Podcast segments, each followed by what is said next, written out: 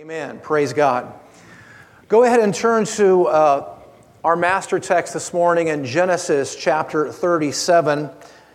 And we are on, believe it or not, uh, I think that says uh, part 11. That's wrong. It's part 12 today. Part 12 today of the, our Greater Grace series. This is one of the longest series that I've been on, but I just feel like the Holy Spirit has instructed me to take your time. You know, I'm kind of a, a type A person.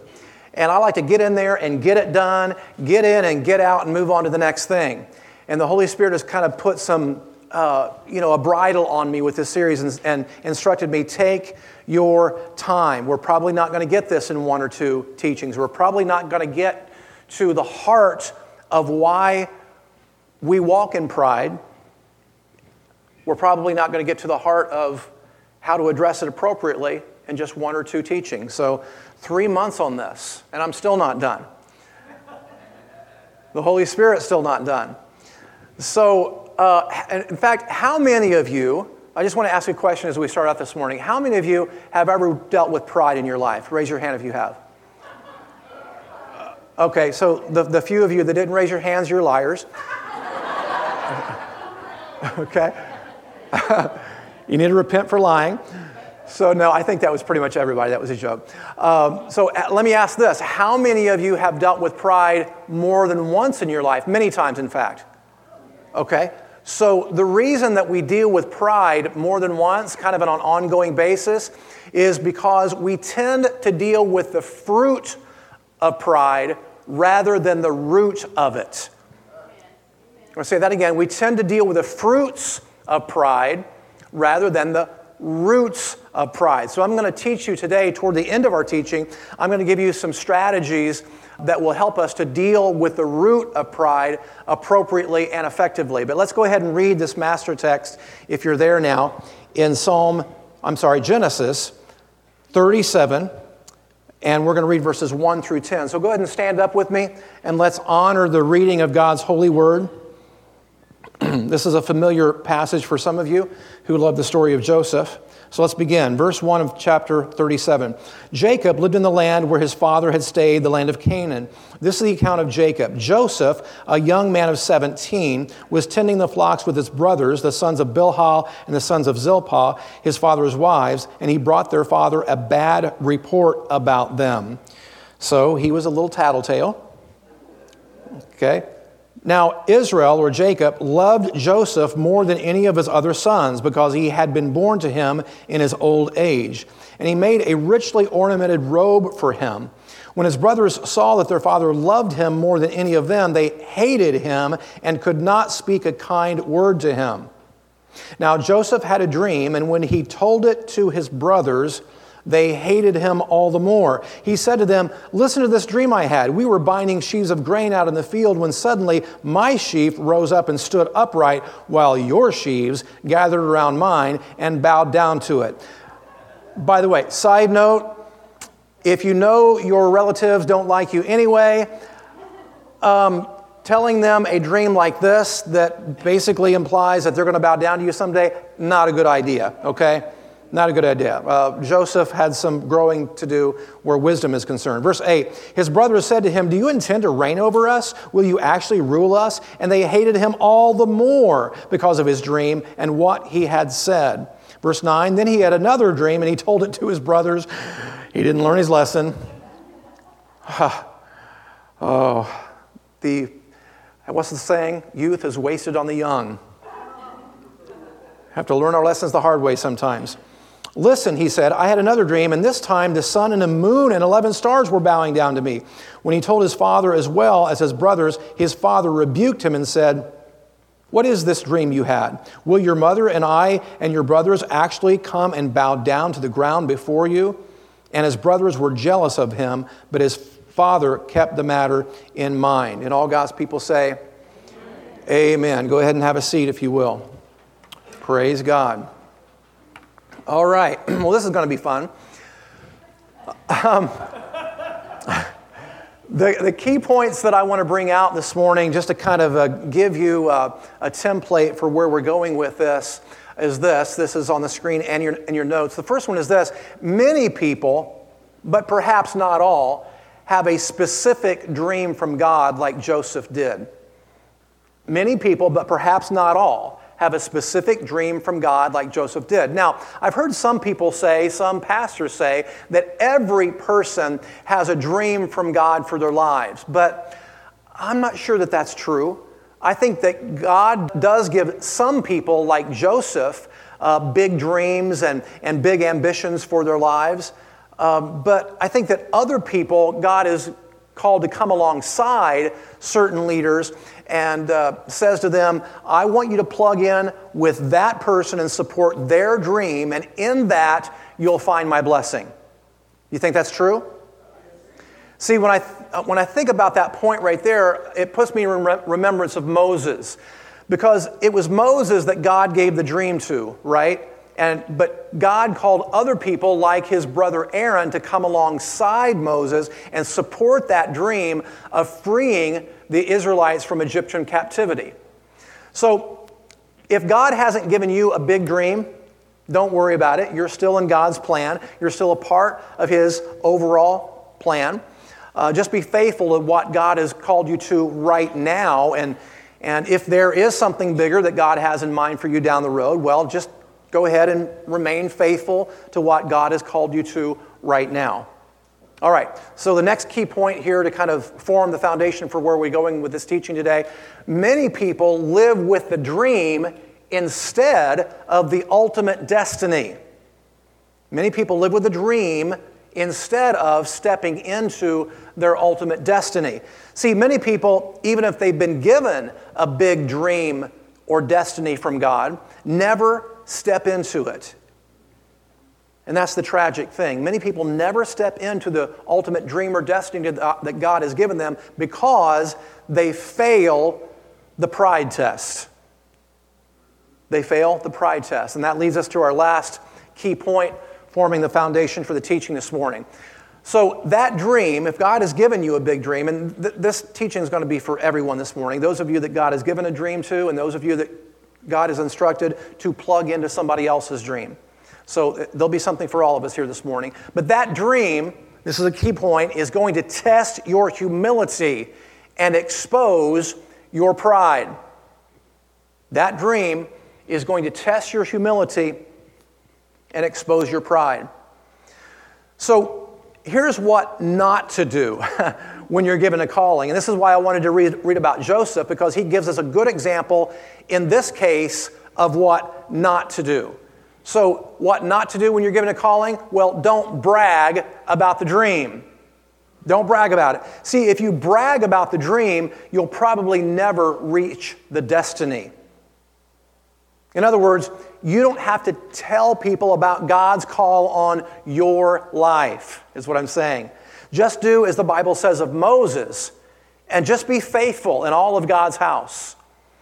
See, going back to Joseph, um, the dream tested Joseph, it tested his character.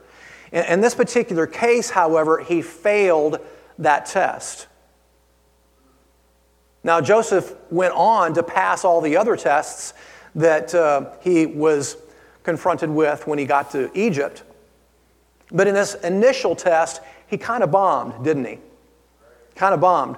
But, folks, listen, his failure can be our victory. See, because Joseph's story, the story of his life, is in the Bible for a reason. We can learn lessons from his life. And the lesson here is don't do what he did in this particular instance. So then, if you have a calling on your life, it's a, if you feel it's a big calling, you don't have to go around telling people about your calling. Well, I'm called to this. You don't have to go around telling people that. Just be faithful to what God is doing in your life right now.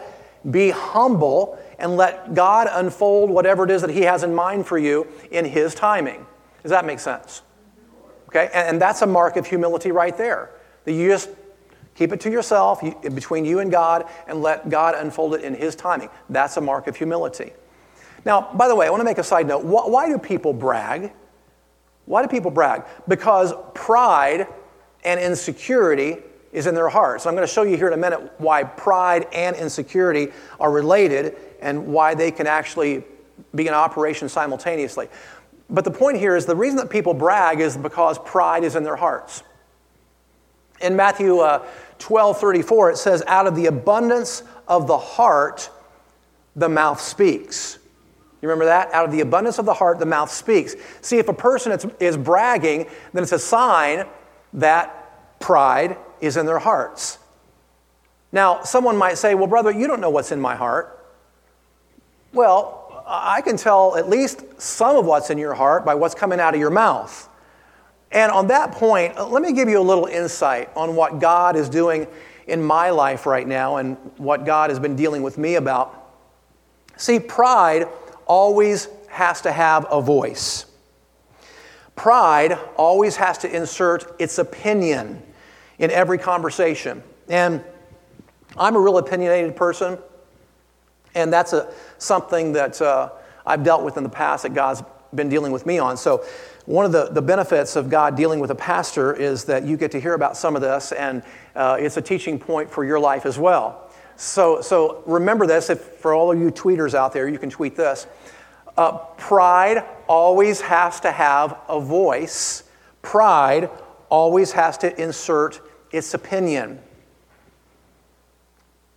Man, it's quiet in here right now. I, I assume I'm in good company, right? Yeah? Let's talk about social media for a moment. Ooh, okay. Um, this is why social media, by the way, has become such a hive of hatefulness. Because people are always charging in to give their opinion when their opinion was not invited. And then you see these fights break out on Facebook.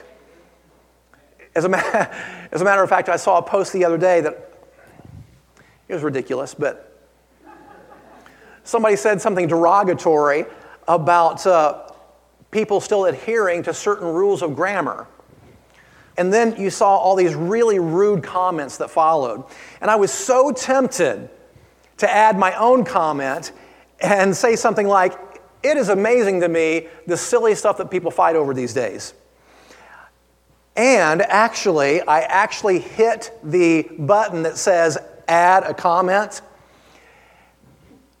But wisdom uh, won out and uh, told me to just leave it alone. So that's what I did.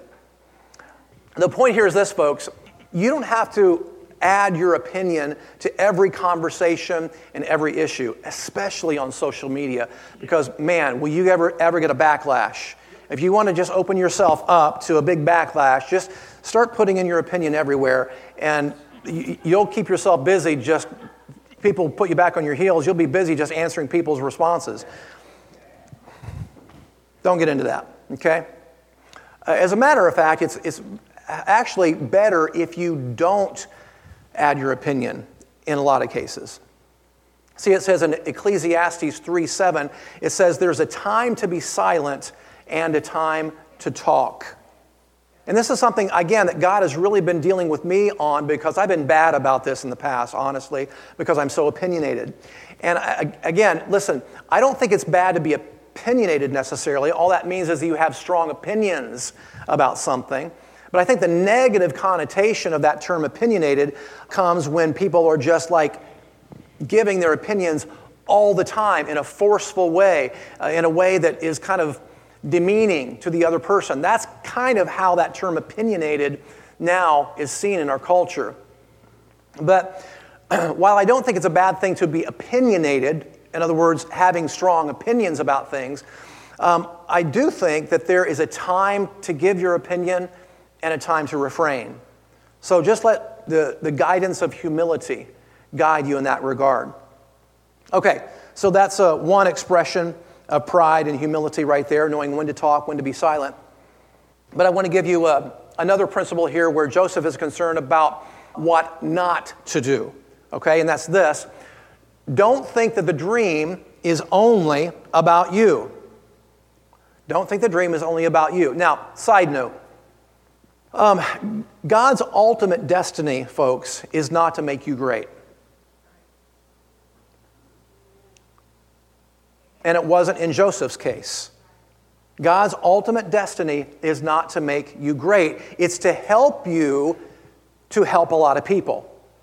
And in order to position you better for helping a lot of people, what God wants to do is He wants to enlarge your influence. Okay? It's all about other people. He wants to enlarge your influence. But he can't and won't increase the influence of those of his children who are still struggling with pride because God knows that if you give somebody even a little bit of power, they can really hurt themselves and others with it because they let it go to their head. So, in the case of Joseph, see, God gave him that dream when he was 17 years old. But he didn't step into the beginning of fulfilling that dream until he was 30 after he had passed some various tests. And now listen, Joseph becoming second in command in all of Egypt wasn't the ultimate fulfillment of that dream, by the way. Okay, to say that again. I want you to get your mind around this. Joseph stepping into being the second in command of the most powerful nation on the earth at the time, was not the ultimate fulfillment of his dream. Why do I say that?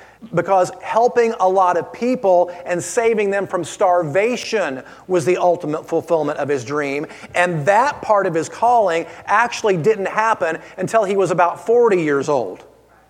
You following me? So, for those of you that do feel like that you have a big dream from God, like Joseph did, well, God may have tried, or He may be in the process right now of testing you. He may be in the process right now of testing you, or He may have tried in the past and you failed. Now, let me say a word about that for a second. In God's economy, in God's kingdom, you don't ever ultimately fail a test until you breathe your last. As long as you're still breathing and you fail a test, I don't think God writes an F on your paper, He writes an R for redo. You just get to take the test over again somewhere else or with someone else, but you're going to get to take a retest. Praise God. Okay? So that's why you see some people that uh, are 50 years old and been in the faith for 30 years and the, they're still spiritually speaking in second grade because they've failed so many tests and they, they don't learn their lesson. They don't learn their lesson. So you'll have to pass some tests, folks, to step into the next part of your destiny. Don't you want to pass some tests? Praise God. Me too. All right. So I want you to know that God is a multitasker. He is the ultimate multitasker. He's good at it. He likes to accomplish many things at the same time. Why do I bring that up? Well, because could it be that God gives people dreams not just so that they will ultimately touch other people's lives, but also because He's using that dream, listen, He's using that dream to work some things out of our lives as well so that we can fulfill that dream later on. Are you following me? See, the dream starts us on our path to maturity so that we can handle the destiny. So he gives us the dream, listen, to reveal the pride. Like a silversmith will reveal the dross in the silver when he turns up the heat. Okay, so oftentimes God gives the dream first, like he did in Joseph's case, to work the pride out of us so that we can be pure enough and prepared enough to handle that ultimate destiny. So then, God has in mind your development as well as the people you touch with your destiny because God is a multitasker. He will, as the saying goes, kill several birds with one stone. Amen.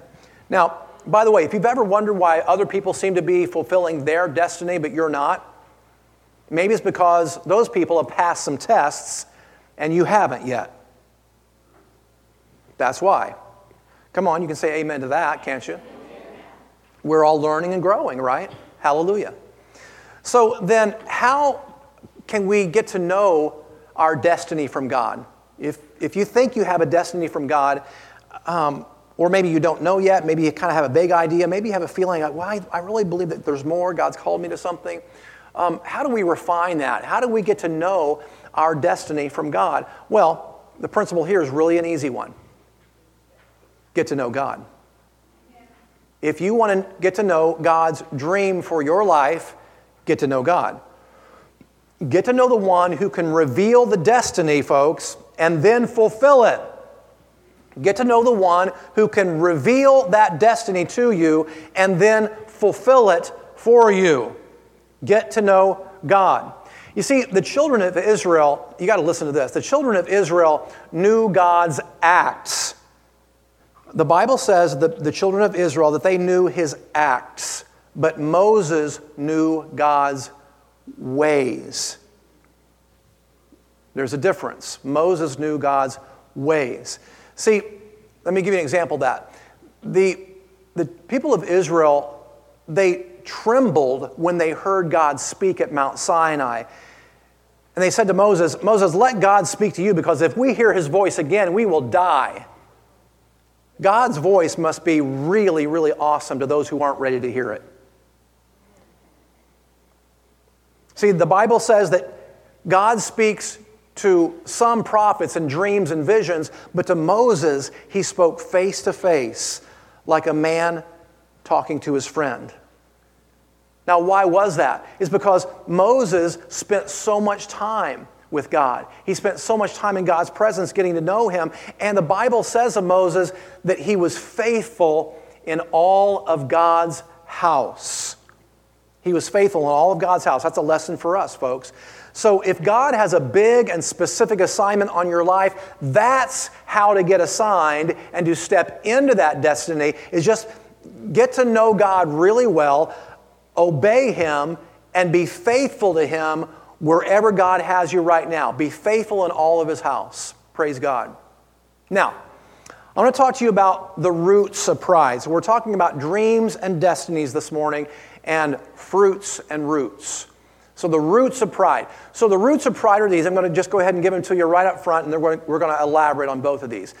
The roots of pride are often insecurity and ignorance insecurity, and ignorance. For example, I said in a previous teaching that sometimes people who are insecure look prideful because they'll brag about things and they'll name drop and they'll do things like that. And that looks prideful. But what they're doing is they're trying to compensate for a shriveled self esteem, is what they're doing. Okay, the, the, the, reason they do that is to bring attention to themselves in an effort to overcome their insecurity. And by the way, Satan will try to work on your areas of insecurity and try to get you to break rank with humility. To say that again. Satan will try to work on your areas of insecurity and try to get you to break rank with humility. And you know how I know that? Because he tried that with Jesus. When Jesus was fasting in the wilderness and Satan came to him and tempted him, that's exactly what he tried. That was his strategy. See, Satan said to Jesus, If you are the Son of God, turn these stones into bread. You remember that? If you are really the Son of God. Tempting Jesus to take that default position over into pride and try to prove who he really was. But, praise God, Jesus didn't take that bait. Hallelujah. He just quoted scriptures and wouldn't prove that he was the Son of God. See, the Bible says of Jesus that he did not consider equality with God something to be grasped, but made himself nothing, taking on the form of a servant. Taking on the form of a servant. See, listen, folks, this is a really important statement I'm about to make right here. You've got to lean in on this one. Secure people don't have to prove themselves to anyone. Secure people don't have to prove themselves to anyone. Insecure people, however, are constantly trying to prove themselves to everyone. Look how spiritual I am. Look how smart I am. Look how attractive I am. Look how successful I am. And all of those things represent the pride of life that we talked about in a previous teaching. See, we cannot walk in the highest degree of God's grace and favor and blessings if we live like that. Now, let's deal with the other root of pride here, and that's the, the root of ignorance. Now, why is ignorance a root of pride? All right, here's why. We tend to judge what we don't know much about, which is a really strange human tendency, but it really is true. We tend to judge sometimes what we don't know much about. Last week, as a matter of fact, I gave you several uh, expressions of worship. Remember that part of the teaching last week? I gave you several expressions of worship and how religious pride will try to tempt us to smirk at what other people do in other churches. But I showed you last week that all of those worship expressions that I put up on the screen, all of them are sanctioned in the Bible. You see, ignorance, this is, this is where I'm trying to make my point here. Ignorance could look at people who dance around the room during a worship service, for example, and, and say, Gosh, they're so emotional. I would never do anything like that. But if you start to learn more, you find that in the Bible, David danced before the Lord, and his wife, Michal, judged him and spoke sarcastically to him about his dancing. And the Bible says that she died childless, implying that her comments so displeased the Lord that he closed her womb. So we better be careful how we judge too quickly and speak too quickly. You see, if you don't know what the Bible says about worship expressions, and I'm just using that as an example, then it's very easy to get into pride and judge things incorrectly. And how many of you have ever done that? I mean, you have to raise your hand, but if you're like me, you can probably remember many times where you judge a situation too quickly and you find out later a few more details and then you feel silly about how you originally judged that situation. Has that ever happened to anybody else but me? Yeah. Okay? So, in our pride, folks, we tend to jump to conclusions without even considering that there may be more to the situation that we may not know anything about. In our pride, we tend to jump to conclusions without even considering that there may be more information that we may not even know anything about at the moment. So that's why the roots of pride are insecurity and ignorance. Are you following me? All right, now, I want to talk to you this morning about how to deal with pride, how to address it successfully and appropriately in your life. But I, I, want to give you an analogy to set this up. Okay, let's say, for example, that there's a prince in a wealthy kingdom and he sees a young lady among the commoners and she really catches his eye and it's like love at first sight.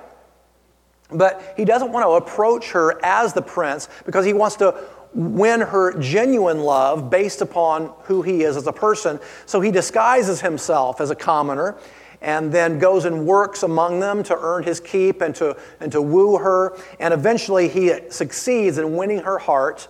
And it's at that time that he reveals his true identity. And then, after they're married, he moves her into the castle. And eventually, over some time, he becomes the king with her at his side as the queen. Now, she's not of royal blood, and her family members probably once in a while remind her of that. You're not of royal blood, but there she is in the castle living as the queen. So, how does she deal with the insecurity that maybe creeps in from time to time? Well, she deals with that insecurity by reminding herself that the king chose her and he loves her very much, and she's now the queen, and nothing can change that. So she reminds herself of her relationship with the king and her position as his beloved. That's how she deals with her insecurity. Boy, there's a word to us right there, folks. Therein lies a very important spiritual takeaway. See, Satan will try to steal your sense of security and make you feel insecure. He'll try to steal your sense of security and make you feel insecure. He may be even whisper to your heart sometimes that you're not even a Christian. After all, Look at how you acted yesterday. See, but that's when we have to remind ourselves of what Jesus gave up to purchase our salvation. And the Bible says that we are now sons and daughters of God, and nothing can separate us from the love of God. Praise God. Hallelujah. So, on that note, then, we deal with insecurity by knowing who we are in Christ, that we are His beloved and that there's nothing that can change that short of you just walking away from your faith. Nobody and nothing can separate you from the love of God outside of your own will. So then, on that note, how does the young lady in our story then prevent going into uh, the other extreme, the other direction, into pride? Easy. She simply reminds herself where she came from. And, folks, I believe that forgetting the past and straining toward what is ahead is something that we ought to be doing. But I also believe that there's merits in looking in the rearview mirror and reminding ourselves what God saved us out of. Hallelujah. See, remembering who you were before Christ keeps us humble and thankful for what God has done. Praise God. Also, then we deal with pride by remembering where we came from. We deal with insecurity by knowing who we are in Christ. And since insecurity is related to, to pride, we deal with the pride by remembering where we came from. Praise God. But there's a third principle in dealing with pride, and that's this reminding ourselves that how we judge others is the ruler for how we will be judged. And that brings a little bit of sobriety into the conversation, doesn't it? How we judge others is how we're going to be judged. So, I want to talk to you about the boomerang effect for a moment. I'm just calling it the boomerang effect, but it's really sowing and reaping. That's what it is. So, in Luke 37, like, I'm sorry, Luke 6, verses 37 through 38, it says this Do not judge and you will not be judged. Do not condemn, and you will not be condemned. Forgive, and you will be forgiven.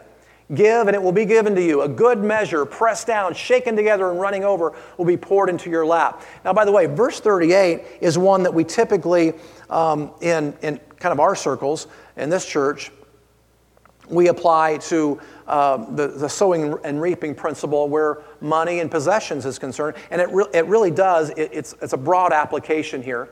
So it does apply to those things. But I also want you to understand, read in context, this is talking about forgiving and judging and condemning. So if you don't condemn, you won't be condemned. If you don't judge, you won't be judged. If you forgive, you'll be forgiven. It's all sowing and reaping, it's that boomerang effect. But let's look at what it goes on to say for with the measure you use, it will be measured back to you. The exact measure that you use to judge others is the exact measure that's going to be used to judge you. As a matter of fact, I, you know, one of the things I love about my wife is that sometimes I'm much more quick to make a judgment call where somebody is concerned and get kind of like, like, oh, why did they act like that? What in the world are they thinking? And Donna, on the other hand, is like, well, I don't want to judge them because I don't want that to come back on me. Okay. Out of the mouth of wives. Praise God. You know, I do want to clarify something about this passage, though, that's kind of off topic, but it's still kind of related. I, I, want to clarify. You know, a lot of people will want to live any way they want to and excuse their sin. And if a brother or sister in Christ confronts them, this is the verse that they will usually want to quote. Verse 37 Now don't judge, or you're going to be judged. Okay, so that's how they want to excuse their sin. And don't talk to me about my sin because I don't want to hear it. And so they throw Luke 6:37 at you. Um, well, the Bible also says, by the way, that you will know them by their fruits. Okay? In other words, we will know who our brothers and sisters in Christ are by their lifestyles. Okay? And in order to identify who's in the faith and who isn't, we do have to make some observations. If we're going to identify who's in the faith and who isn't by that biblical standard, then we do have to make some observations and observe the fruit in people's lives. There's nothing wrong with that. The Bible says that we're to do that. The Bible also says in Galatians 6 1, and I'm just going to uh, quote it here for you Brothers and sisters, if someone is caught in a sin, you who are mature or spiritual should restore that person gently. But watch yourselves, lest you also fall into temptation. So we're called to identify the sins that people, you know, and, and address those things and restore people gently and try to Exhort one another in love, the Bible says.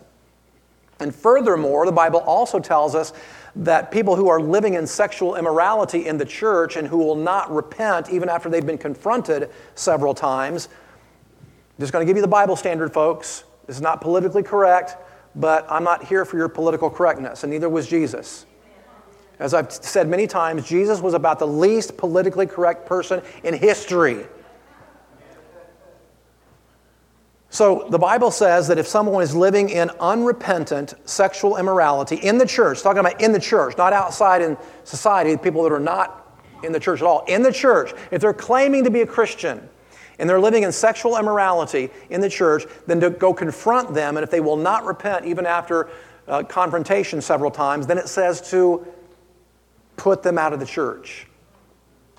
That's what it says not out of a mean, vindictive spirit. That's not what it's getting at. Um, so that they will feel conviction about their sin and repent. Now, I do want to make a little caveat here. Back in that culture, when was, this was written, there wasn't a church on every corner back then. In this culture, if you confront someone about, like, say, sexual immorality, and you put them out of the church so that they'll feel convicted, many times they won't feel convicted because they'll just go to another church that doesn't convict them about those things, that accepts those things and, and doesn't preach repentance from dead works, to quote Hebrews 6.1. Okay, so does that, that make sense? So, so, folks, that's not judging. That's just obeying the scriptures and attempting to restore a person gently who's been entangled in sins that could shipwreck their faith eventually. So, judging folks, is when we act like the presiding judge and jury over a person. See, we'll just have to leave the ultimate execution of judgment to God, folks, because only He knows what's fair and just in each and every situation. So we're called to love those who are entangled in sin, no matter what kind of sin it is, even while helping them to see the folly of their ways. See, love has to be the motivating factor for what we do, just as it always was with Jesus. So then, how do we obey this verse then in Luke chapter 6? Judge not so that you won't be judged. Well, an example of someone judging another person, let me just give you one example. There could be many. But one example is refusing to talk to someone anymore after they've offended you. That's the way that we judge people that's a form of judgment because maybe that person was just having a bad day. Maybe there was some, some events going on in their life that uh, brought some terrible turmoil, and then they just reacted. And you were in the way at the time that they reacted. Okay, so that may have, you know, some terrible situations in their life that you know nothing about may have sparked that behavior. So we just need to continue to be loving and understanding in all situations. And I think I gave you an example before. I'm going to use the same example again that I've used in the past. But I read a story one time about a man who was in a restaurant with his small children, and he was just kind of sitting there in, in the booth. And his children were running all around the restaurant and being very disruptive and slapping newspapers out of people's hands, making all kinds of noise, and being just tremendously disruptive until finally the manager came up to him and said, Sir, don't you realize that your children are terrorizing this restaurant? You're, you're, can you please get them under control? And it's like it snapped the man out of a daze or something. He said, Oh, oh, I'm so sorry. We just came from their mother's funeral, and I don't think that they know how to process it. And then the attitude of the, of the manager completely changed. He said, Oh, I'm so sorry. Is there anything that I can do? See, once again, when we get more information, sometimes our attitudes change and our judgment goes away. So, one of the roots of pride is ignorance. Okay? So we just need to be loving and understanding in all situations, okay? Even if we're addressing a, a sin in someone's life, be loving and understanding. You've heard me reference this book many times, especially in the series on humility, The Imitation of Christ, one of the most best loved books in all of Christianity, probably second only to the Bible. Thomas à Kempis, a 14th century German monk, wrote this book. I've read it many times myself, and it's worth going back over again and again and again because the pride and humility issue is really highlighted in that book, um, just nearly on every page and in every quote. But I want to give you one quote out of that book that relates to this discussion this morning. And he says this Endeavor to be patient with the failings and weaknesses of others, no matter what kind they are. For you yourself have many failings that must be endured by others. And all God's people say, Amen. Amen. That's right. Praise God. Yeah. So then, every single person on the planet, I want you to know, folks, has a story. Every person has a story. So don't judge people before you truly know them. The truth might actually surprise you. And now, on that note, to swing all the way back around to how we started this teaching by talking about Joseph, you know, let's learn from Joseph's mistake. And even if we feel that God has called us to great things, just allow those things to unfold in God's timing and just serve in His house humbly and quietly without tooting your own horn. And that, folks, will propel you toward your destiny rather than what so many people experience, which is their destiny being either delayed or completely derailed. Okay, so just do as Moses did, serve in God's house faithfully and humbly, and let God take care of the rest. Praise God. Let's stand and pray for a moment.